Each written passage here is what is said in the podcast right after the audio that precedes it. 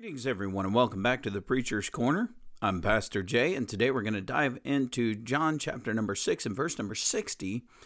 And we're going to work our way down to the end of the chapter at 71 today. And so, what a thrill it will be to see the statement of Jesus Does this offend you? And it's going to be priceless because we're going to have to answer that question in our heart as concerning the relationship that we truly have with Jesus oftentimes uh, we can find ourselves taking an offense at something that we have heard or taking offense at something that we have read as concerning the scriptures. We may even want those scriptures to be different or uh, to be changed, to be explained in, a, in another way from that which is plainly written, so that we don't carry such thoughts or have such offenses against God or against our Lord. Doesn't change the fact that the Word of God says what it says that God, the Father, the Son, and the Holy Spirit are who they are and operate the way they operate. So today, when we see Jesus say this very statement, does this offend you? We're going to have to kind of take a lump on that one and consider for ourselves the offense we may be carrying as concerning the Son of God and the Word. So let's turn to the Lord in prayer. Father, we are grateful for everything you have done for us to this point in the week. We thank you, Lord, for this day. We pray that you will bless it to us, Lord, that we may receive of it and that we may grow thereby. We thank you for this time that Jesus had devoted to his disciples and to the truth that he would speak such a message as being the bread of life, and that in the offense of many who did not receive, his word, they walk away from him, as we shall see. But even in those, Lord, that trusted him to be Messiah, even they have doubt in their heart. We shall discover that today because it may be testimony to us. And we pray that you will give us courage to change if we need to change, strength to change what we know needs to change, and the blessing of being able to walk with you again this day in Jesus' name. Amen. Alrighty, guys, we're going to dive into the reading beginning in verse number 60. We're going to go down to verse number 71 at the end of the chapter. And the scripture goes forward to say, Many therefore of his disciples, when they had heard this, said, This is a hard saying. Who can hear it? Then Jesus knew in himself that his disciples murmured at it. He said unto them, Does this offend you? What and if you shall see the Son of Man ascend up to where he was before? It is the Spirit that quickens, the flesh profits nothing. The words that I speak unto you, they are spirit, and they are life. But there are some of you that believe not. For Jesus knew from the beginning who they were that believed not, and who should betray him. And he said, Therefore said I unto you, that no man can come unto me, except it were given unto him of my Father. From that time many of his disciples went back and walked no more with him. Then said Jesus unto the twelve, Will you go away also? Then Simon Peter answered him, Lord, to whom shall we go? You have the words of eternal life and we believe and are sure that you are that Messiah, the Son of the living God. Jesus answered them, Have not I chosen you twelve, and one of you is a devil? He spoke of Judas Iscariot, the son of Simon, for he it was that should betray him, being one of the twelve.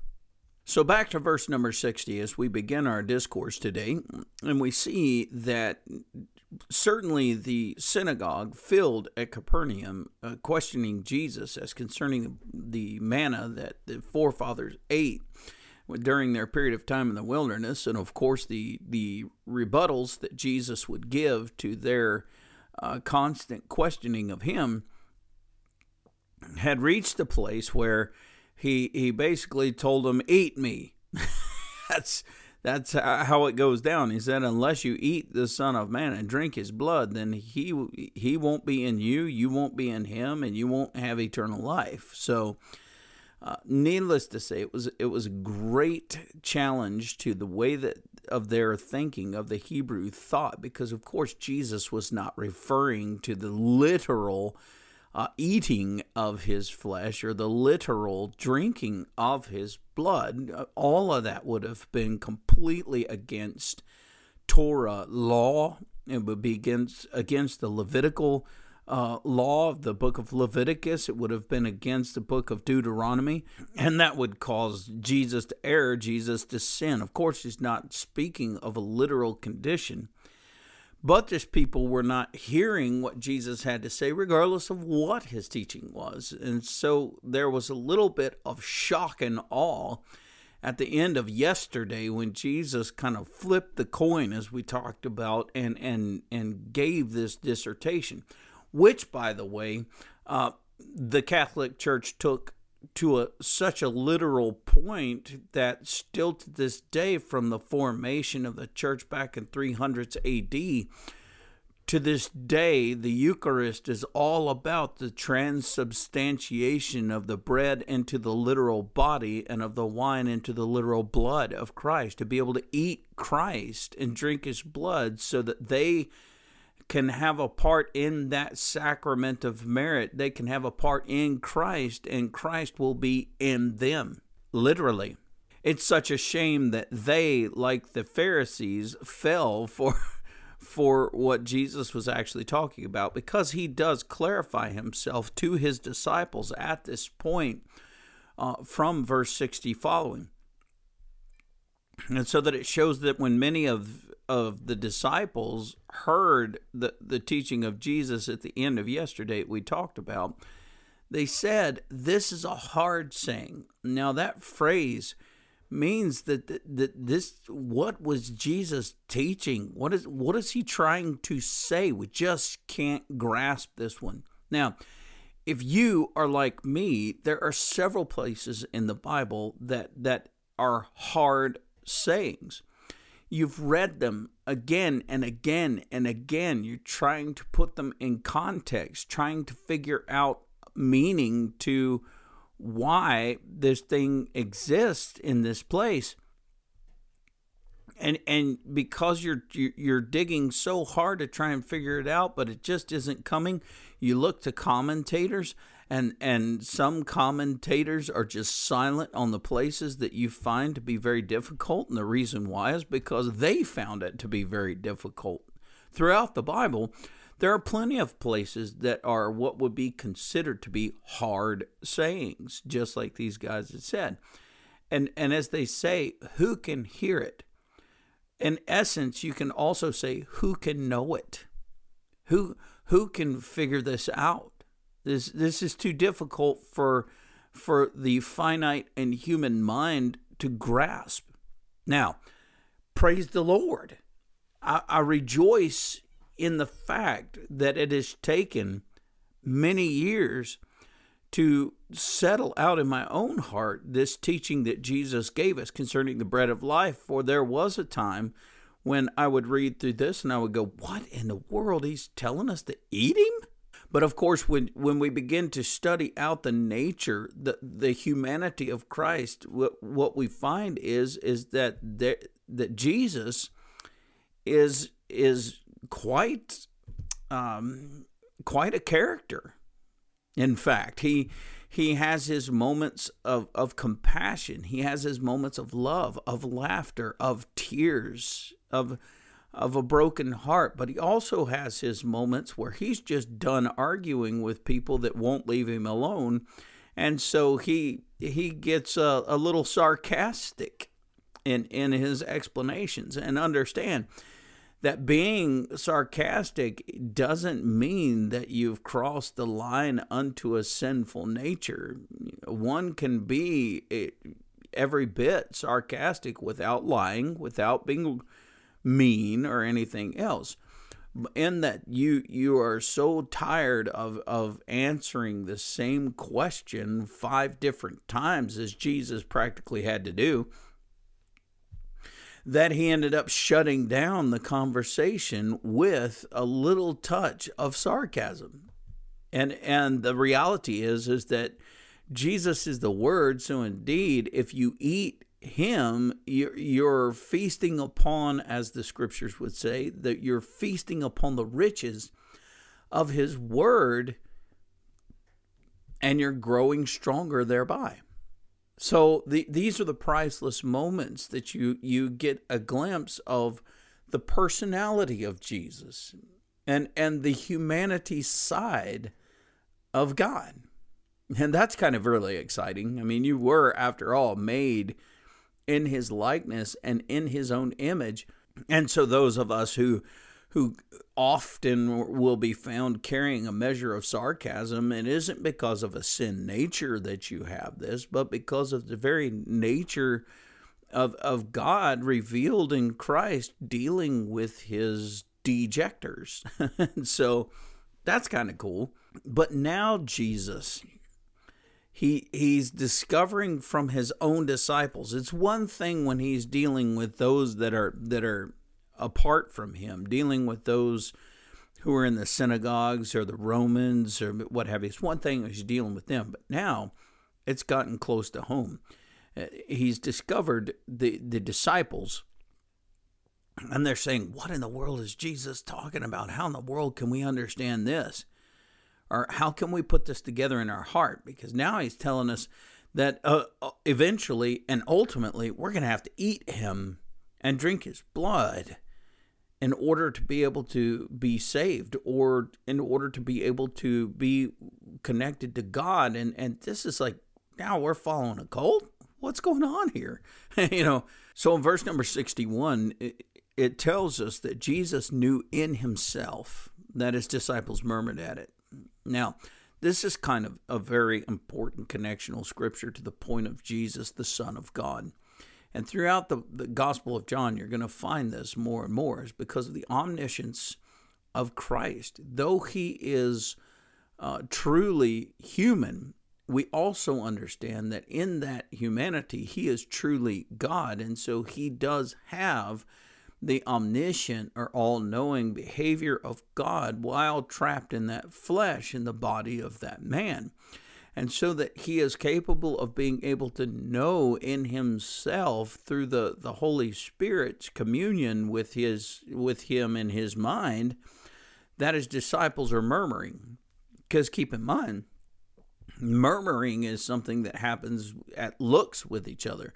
Uh, murmuring is is rarely ever something that happens out in the open, but is done through whispers and gestures of the eyes, doing doing one of those things. You're you're in a, a crowded room and and there's no way that your spouse is going to be able to hear you, so you throw your hand up like this, and all of a sudden they look over and you catch their eye, and then you and then you do your head movement like this, or you point or do whatever to uh, communicate with them that it's time to go. And so that they would they would understand oh okay I've got to go now well this is a is a style of murmuring and so that we would find that it isn't communication that's actually happening out loud where you would yell over the crowd hey honey let's go because you didn't want to come across as being rude to the rest of the guests that would be in the in the room but that you wanted to get your point across because it's time to get out of there. Well, murmuring does the exact same thing. It isn't that you're going to voice your opinions because once you begin to voice something and you get it out and it's and and it's known by the people, now it could be debated. Now it could be argued against, it could be shown to be wrong, it could be lifted up to be right as well. But because of the fear of being known, the fear of being discovered as being someone who is in disagreement with, with others in the room, instead of speaking up and speaking out, you kind of slide beside your buddy and you, you grumble under your breath and you, you, you murmur with them and, and you start to build a pretty good following for the amount of people that would see you and your buddy talking. They come over and say, "What's going on?" And you kind of look around and make sure nobody else that you don't want to hear is is around you, and then you begin to share your information. And your buddy kind of jumps in, and now you're a trio, and then a couple of other people. The next thing you know, you got a, you got a people surrounding you, and it's all at the position of murmuring, and so that when the person that, that you did not want to know what was going on, they come over to the group and say, Hey, guys, what's going on? And, and all of a sudden the group just burst apart and says, Oh, nothing, ain't nothing important. Don't worry about it. That was murmuring. And, and so the disciples were, were clumping together. The disciples were talking one to another and saying, What in the world is Jesus talking about? This is crazy talk. But unlike the person in the room that does not know what's being said, Jesus has got you. He's got you figured out right now. So, what Jesus knew in himself, you can't hide anything from Jesus. That his disciples murmured at it. He asked this question Does this offend you? Now, you have to be really careful about that question. Does this offend you? The natural response by most human beings on the face of this planet would be to cover up their transgression by immediately speaking out and saying, "Oh no, no, Lord, no, it's it's nothing like that." And you've done it, and I've done it. We've all had people walk up and say, "I'm sorry, did I upset you? I'm sorry, did I?" and, and and we've all done it. We've oh no, don't worry about it. It was just it's it's nothing. Don't worry about it. We we tried to cover it over, but that's not true. They upset us. If we were to be willing to be honest and say yes, you did upset me, and this is why you upset me, then it would be a hope that reconciliation could be had. But the reason why we would say, "Oh no, don't worry about it. It's all good. Everything it's it's it's in the past anyways." The reason why we brush it under the carpet and we blow it away from us is because if we were to say, "Yes, I was offended and this is why I'm offended," it would then give the other person an opportunity to be able to explain themselves. And we don't want an explanation that could potentially show us the error of our own offense. We want to be offended and be right in the offense. So we would never say, Yes, I was offended because this, you said this and that we would give the other person an opportunity to be able to explain themselves in so much that it would make uh, a sense than than for me to have to be the one to apologize instead of them which I'm expecting anyways because I'm in, I'm offended. But I'm never going to get because as soon as they ask if if uh, they had upset you you immediately say oh no don't worry about it and this is for the purpose of covering the possibility of your error and desiring to be the one offended so that you can revel in it. That's the only reason why you would do that. So he comes to these disciples and he says, Does this offend you? Oh, please, Christian, be very careful how you answer that question. Because to say yes is to have to face the Lord's teaching about why he said what he said. And keep in mind that he's God. so you're going to lose that one anyway.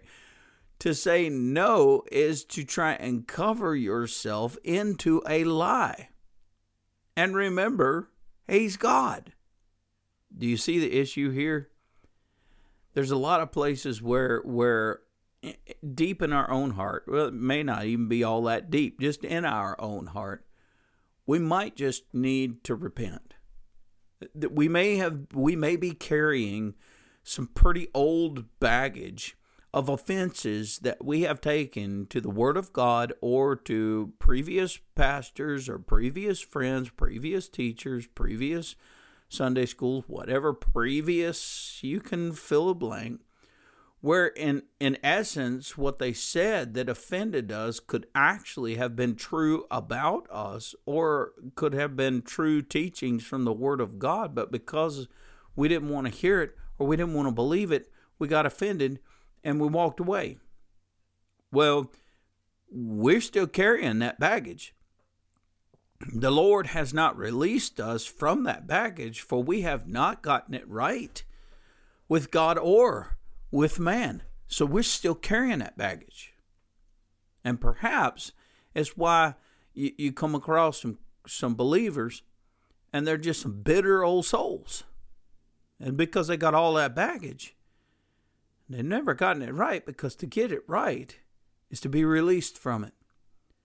And it's that baggage that defines them at this point in their life. I want to let it go. Don't be that person. Don't be that believer. Surrender to Jesus.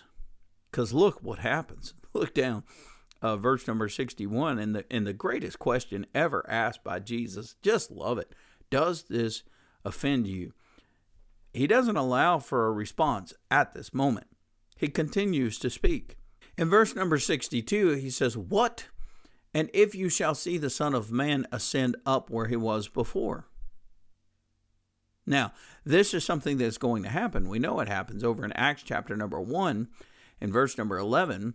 Uh, Jesus is taken up from from before them in their sight, and as they stand there looking up into the heavens, there's an angel that said, "You men of Galilee, why do you stand here gazing up into heaven? This same Jesus who is taken up from you shall come in like manner as you have seen him go. So get to work. so Jesus is telling them, What and if you shall see, you shall see. This is a thing that is guaranteed. You're going to see this event. You shall see. The Son of Man ascend up where he was before. In other words, Jesus, by John chapter 6, he ain't playing no games anymore. He's telling them flat out, I am the Son of God, plain and simple. Now, he makes reference to the fact of the Son of Man because as he has come into this world, he has come into this world for mankind. And so he is the firstborn among the dead. So he is indeed the principal son of all mankind. That is exactly what he's referring to the principal son of all mankind, or, or as it would be written, son of Adam. The second Adam is what, what is recognized here. But he's not from the earth. He's from heaven, and he's going home to heaven. And he's going to deliver the, the earthly Adam up into heaven because he's going to pay the debt that that Adam could not pay. And that, that is, all this is priceless. Keep in mind. So Jesus goes to verse number 63 and explains this to them It is the Spirit that makes alive, that quickens. With that word quicken, it means to make alive or, or revive. So it is the Spirit that revives, makes us alive. The flesh matters not, right? The Apostle Paul even quotes Jesus on this and that the flesh profits nothing. Plain and simple. The flesh, what, what is the flesh? it just it's it's riddled with sin. It's loaded with corruption. It, it's here today. It's gone tomorrow. The flesh profits nothing. But, verse 63 the words that I speak unto you, they are spirit. by the way, it is the spirit that revives. So it's the word of God that revives our soul. It's the word of God that makes us alive. He said, The words that I speak unto you, they are spirit and they are life. They are that that flesh and they are that blood. Remember in Leviticus again 17 verse number 11 that the life of the flesh is in the blood. So it's the word of God that is our life. That is that is the blood that that, that revives us. Is the word of God that is the flesh. It's the it's the word, it's the Bible that brings us to life, that sustains us, that keeps us through the Holy Spirit that has sealed us. It's the Word of God. It has nothing to do with with trying to create through incantations uh, uh, the transubstantiation of bread into a body or, or wine into into literal blood has nothing to do with that trying to make a body where a body doesn't exist isn't going to get you any closer to the son of god whatsoever And again, there is no scriptural connection. Jesus never prayed over this bread and said, and to the effect of the incantation, This has now become my body, uh, so you can eat me. And he never prayed over this thing an incantation that said, This has now transubstanced to my blood, this wine, so that you may drink drink me like a vampire. You, you know, that's that's insanity. But we do have at the Lord's Passover, at the Lord's Seder meal, we do have Jesus at the third cup raising the bread, breaking it, giving thanks for it, passing it among the people, and saying, This is my body which is broken for you.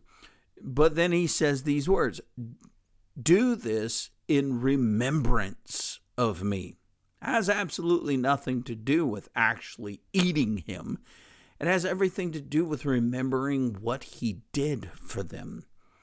And as he, he he passes the cup, he said, "This is this is my blood of the New Testament, which is shed for the remission of the sins of many. He's shed for you."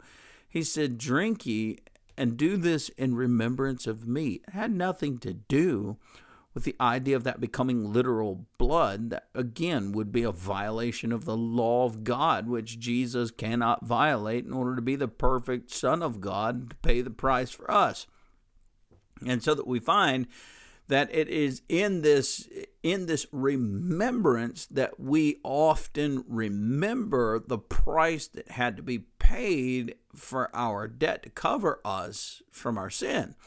Well, there's no question about that uh, the reality of the Word itself is the bread that gives us strength to carry on in our remembrance. The very Word that reveals the, the blood is what is perfect for us to be sustained in Christ. It does not require literal flesh or literal blood, but a belief in the Word of God as it comes to us.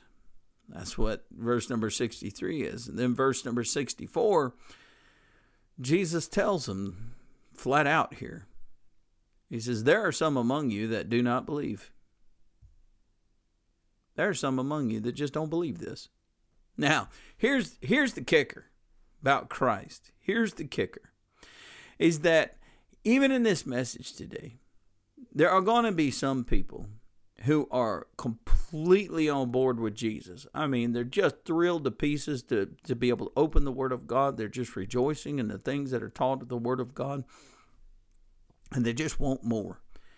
These are they who really believe. Praise the Lord. But when when as you consider those who truly believe, you, you could look at, at, at, a church of 500 and easily find 450 that just fill the house. They, they have a mediocre connection to believing in, in, in, Christ. More so, they, they have a connection to the church because the things that they're doing in it, or the things that they're getting from it, or the things that that that they happen to have other family members that are connected to, but they themselves really don't engage. They really don't have a fullness of belief in all of this this Jesus stuff. And and you got to understand that the people that were closest to Jesus didn't even believe. So you think, uh, well, man, I really am a believer, and you very well may be. But there are plenty of people around you who might make the same statement, but be mediocre at best, uh, as was written by by Craig Groeschel in his book. I boy, I don't know how many years ago it was since I've read that book, but uh, it's it's back in the early 2000s, anyways. He wrote a book that was called A Christian Atheist and and this book the premise of it is claiming that you're a christian but living your life as though god does not exist and the the the reality to that comes down to this position that that you really just don't believe in jesus i mean you want to have connection to jesus for fire insurance of not having to go to hell so you claim salvation and you want to have a fellowship of people that that are that are in the church. You, there's a lot of parts about this that you really want, that you have a desire to have, but a true and genuine belief in Jesus is just not there. Well, one of the reasons why is because the Father hasn't drawn them. I was just having a conversation about this just yesterday as concerning the, the profession of faith in which I'm guilty, I've got four professions of faith, four baptismal certificates, and uh, one or two of those was really just to to accomplish the ends, and that was a goal to be able to to have the means to my end. But there's a couple of them where I just wanted to to feel better about myself. I just wanted to to get clean, and I know that church was a place where you could kind of get clean again. This is a place where you could kind of make it right with with with God and you know in the eventuality that you you may face death maybe you be all right and what have you but the reality is is that in all of those occasions where where the prayer was prayed where the scriptures were agreed upon where the baptism took place that was never effectual to the change of Jason whatsoever because I wasn't in it to be changed. I wasn't in it to, to, to become a child of God. I was just trying to get closer to a, a, people group that would accept me after doing all of these things. It didn't really matter about God at all anyway. And so the the reality behind that is there are a lot of people who who start coming to church for just that very same reason, just looking for connection, just looking for uh, new direction, just just looking for some changes to happen in their lives and because they know they've got to become a Christian, they've got to go through the rituals, you know, the the prayed prayer and the baptism and all of that. They they go through the motions or the steps to be able to come or to become one of us. But they're really not. And and ultimately like with the, the latest news I've seen, there are just pastor after church leader, after musician, gospel musician, or whatever they want to call themselves, that, that are just falling away from the faith right now because they just decided that this isn't something that they cared about anymore. They're just done with it. And, and this is not being drawn to Christ by the Father. For those of you who are out there who understand what I'm saying about being drawn to Christ, that could could never reject their savior could never reject the faith could wouldn't even wouldn't even be a thought in their soul to consider the idea of rejecting uh, the, the, faith and, and turning away from Christ. Is that that, that just doesn't exist. And so uh, this is one of the challenges that that many of the Arminian faith would have to uh, wrestle with as it was because the reality is is that you did not decide to to have Jesus. You didn't decide. You you didn't choose Jesus. God chose you and drew you to himself. Drew you to Christ. And the Holy Spirit opened your eyes, your ears, and your heart to Jesus' word that you, in your conviction, would cry out unto salvation. Saw the work of God. You decided nothing until after God received you. Then, with a new heart, decisions began. But that's here and there. Look at what Jesus is looking into your soul right now. Jesus is looking at you right now. Look at what he said. There are some of you that do not believe. And then verse 64 goes on and it says, For Jesus knew from the beginning. So many people in church playing the fool. It's just just playing the game. But but God is not fooled. Jesus is not fooled. He sees those that belong to him. He knows those that don't. And it says to us, For Jesus knew from the beginning, from the time that he chose his disciples, from the time. Remember, it wasn't people necessarily deciding that they were going to choose Jesus to be their rabbi. Remember, Jesus went and he found these guys and he said, Follow me. He chose them. even the one who was to betray him. Interesting. For Jesus knew from the beginning who they were that did not believe and who should betray him. In verse number 65, it goes down and it says, Therefore said I unto you that no man can come unto me except it were given unto him of my Father. It is the Father who, who draws a person unto Christ for the purpose of connection unto salvation, nothing else. And and you could say, well, I just don't agree with that, Jason. I just don't believe what you're saying right now. I I just I don't agree. I don't believe that. I think you have the the free will to choose whether you're going to receive Jesus or not. Okay? Okay. Now, back up from Jason. Look at the word of God. If you have it open, the the odds of the argument coming from people is because they don't have the Bible open. Neither do they do they read it on a regular basis. Would be the challenge there. But back up from me for a moment. Open up the Bible to John chapter number 6 and verse number 65. By the way, you can read all the way up above that because most of the story that we've covered from verse number 43 down to this point is written in red. That means Jason didn't say it. Jason didn't didn't instruct it. Jesus did. That's important to understand. Now Jesus just finished saying Therefore said I unto you. In other words, I've already told you this before. Said I unto you, that no man can come unto me. This is a connection to Christ, a connectional salvation is connected the, the whole nine yards. It's a, this is aside from every ounce of free will you think you've got which, by the way, I've already said, as I did yesterday, and I will right now, that I believe in the free will of man. Indeed. Because we freely choose between different clothing items, we choose between different foods, we choose between different peoples, we choose we choose a lot of things. We have we have a great deal of free will. The problem is is that the entirety of the freedom of our will is captivated in the corruption of sin.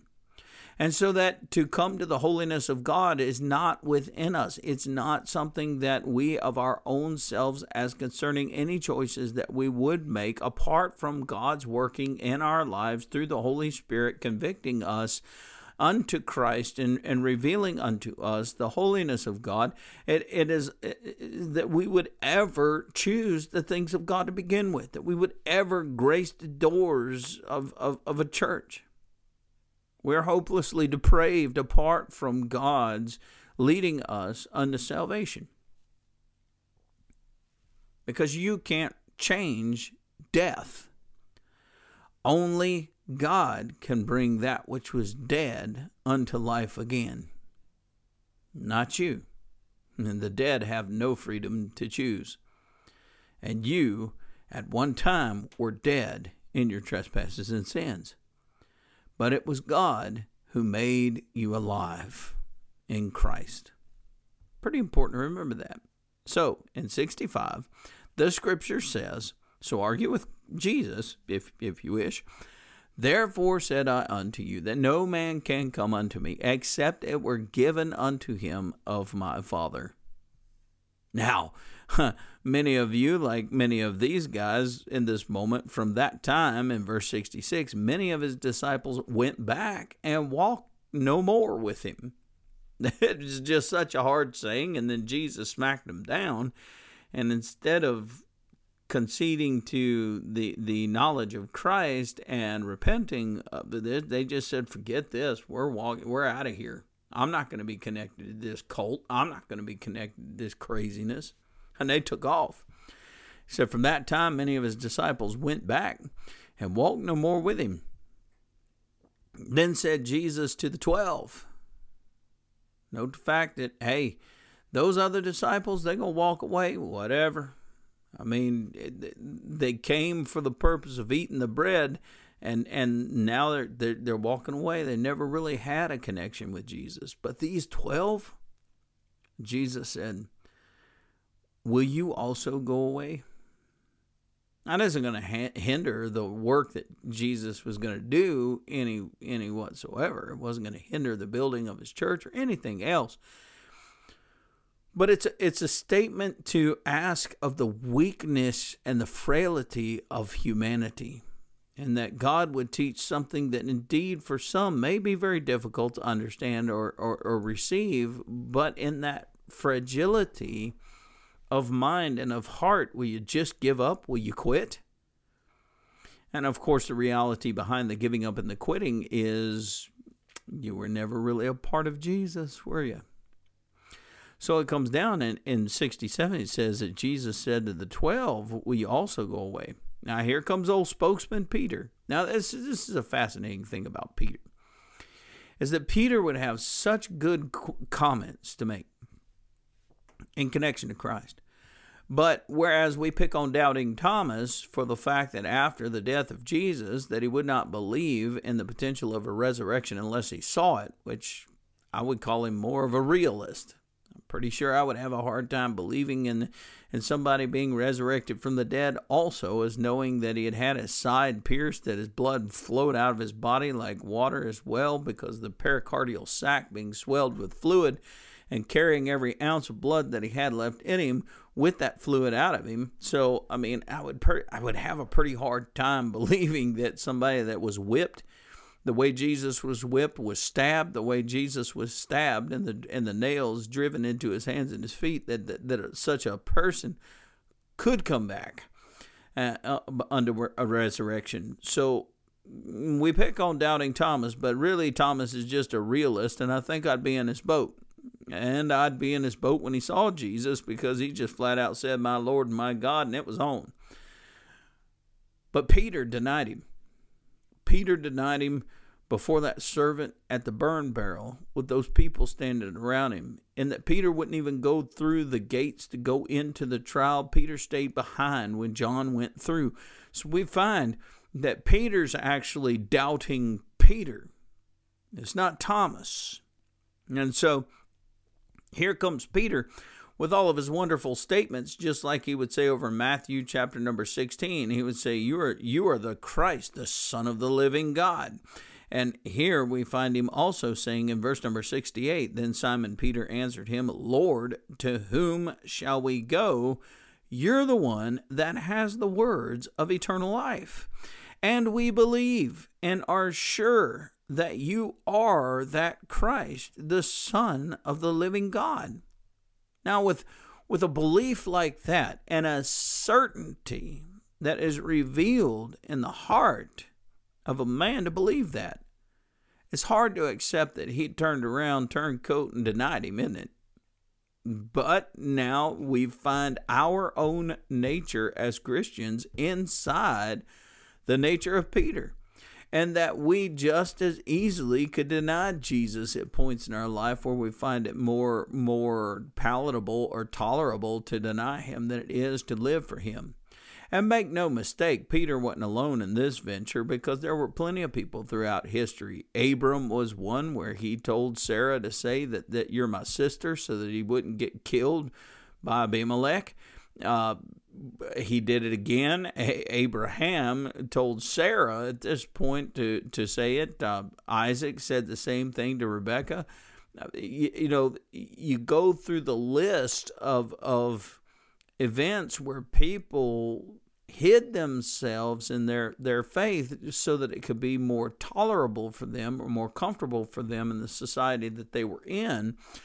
We understand that it's easy enough for Peter to make those denials at the at the trial of Jesus so that he would not be caught and captured and brought alongside of Jesus to be tried with him. He didn't want that. And that that's silly because John went right on through to be right there with Jesus.